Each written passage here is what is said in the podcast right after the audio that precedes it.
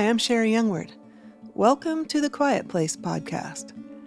This is a place for you to come up for air anytime, day or night, and find a quiet moment of replenishment and rest.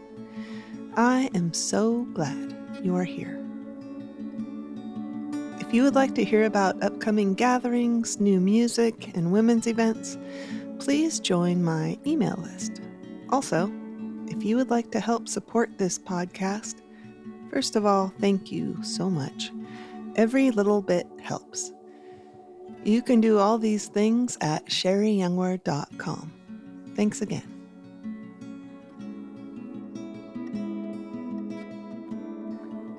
This episode is dedicated to Charlene C. 2 Corinthians chapter 4 verses 16 through 18. So we do not lose heart. Though our outer self is wasting away, our inner self is being renewed day by day.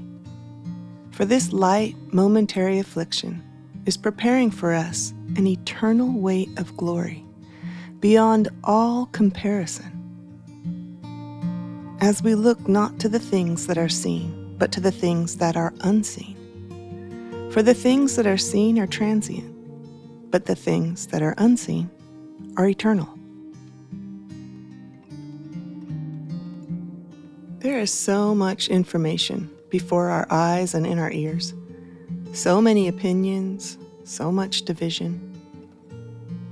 There are also so many health problems. There are the natural aging things and now there's these autoimmune issues invading the young. I don't ever remember seeing so many struggle with health, fatigue, and anxiety. I have my own struggles every day. When I read Paul's writing in 2 Corinthians, I immediately wanted to read it to you. I was strengthened remembering all we go through here on earth matters in eternity. Nothing is in vain. Listen to 2 Corinthians chapter 4 verses 14 through chapter 5 in the New Living Translation. We know that the same God who raised our Lord Jesus will also raise us with Jesus and present us to himself along with you. All of these things are for your benefit and as God's grace brings more and more people to Christ, there will be great thanksgiving, and God will receive more and more glory. That is why we never give up. Though our bodies are dying, our spirits are being renewed every day. For our present troubles are quite small and won't last very long yet they produce for us an immeasurably great glory that will last forever. So we don't look at the troubles we can see right now. Rather, we look forward to what we have not yet seen. For the troubles we see will soon be over, but the joys to come will last forever.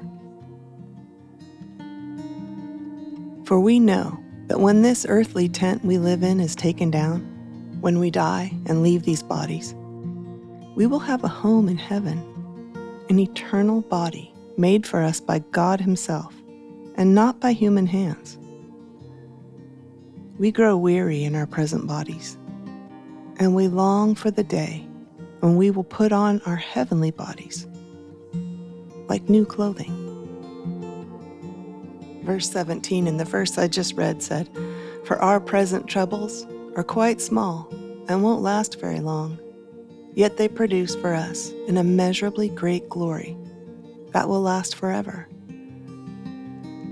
The version I read at the beginning put it this way For this light, momentary affliction is preparing for us an eternal weight of glory beyond all comparison. I know what some of you are facing is not light. Harris writes Paul didn't write as a kindergartner, in the school of suffering. He had an advanced graduate degree. He described some of his suffering with these terms in 2 Corinthians chapter 11, 23 through 28.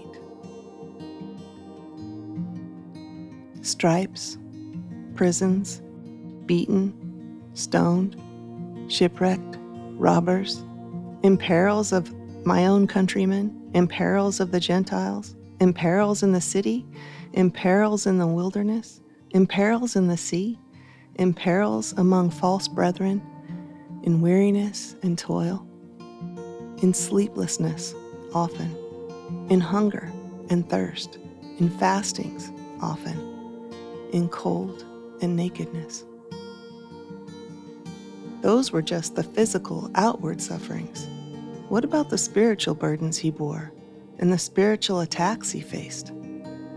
This rich theology of suffering was forged on the anvil of his own experiences of the sufferings of Christ. David Guzik writes regarding our light affliction Why is our affliction light and not heavy?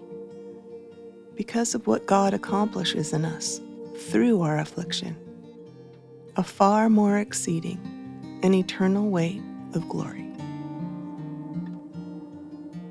Friends, your life and how you live it, whether sprinting or crawling, is not in vain. That is why we never give up.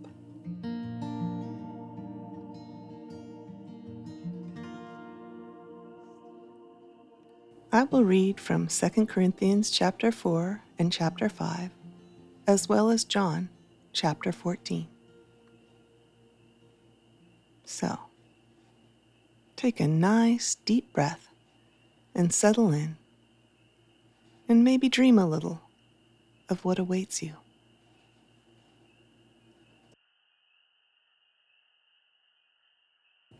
You see, we don't go around preaching about ourselves.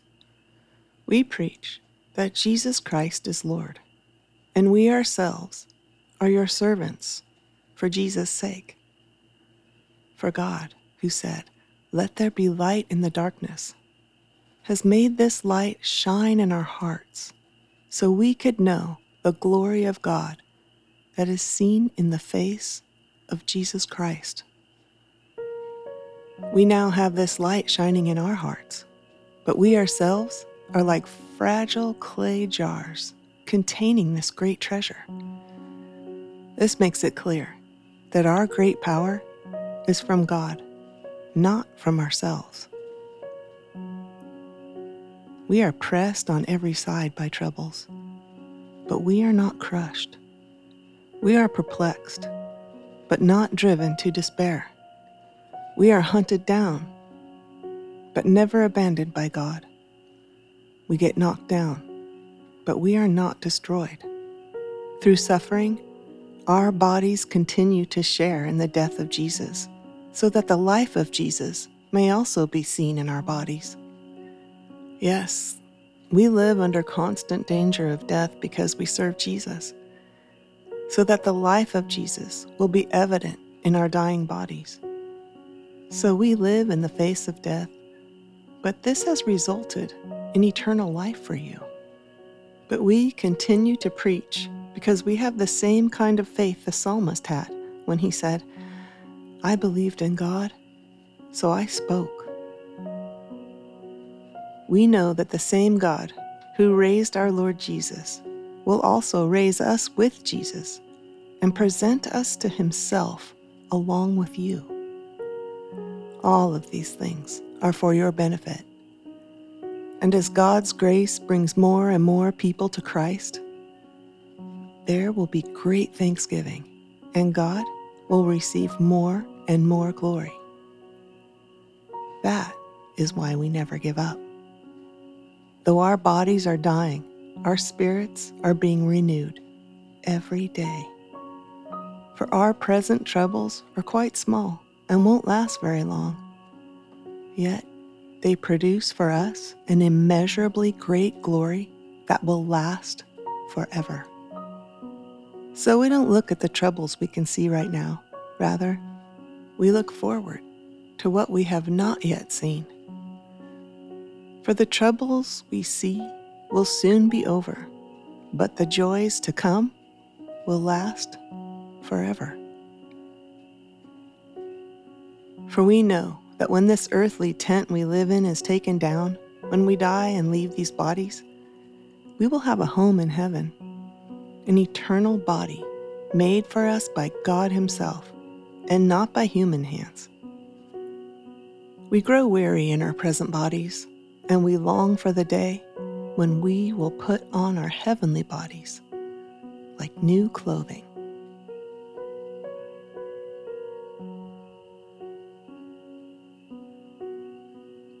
Let your hearts be troubled. Trust in God.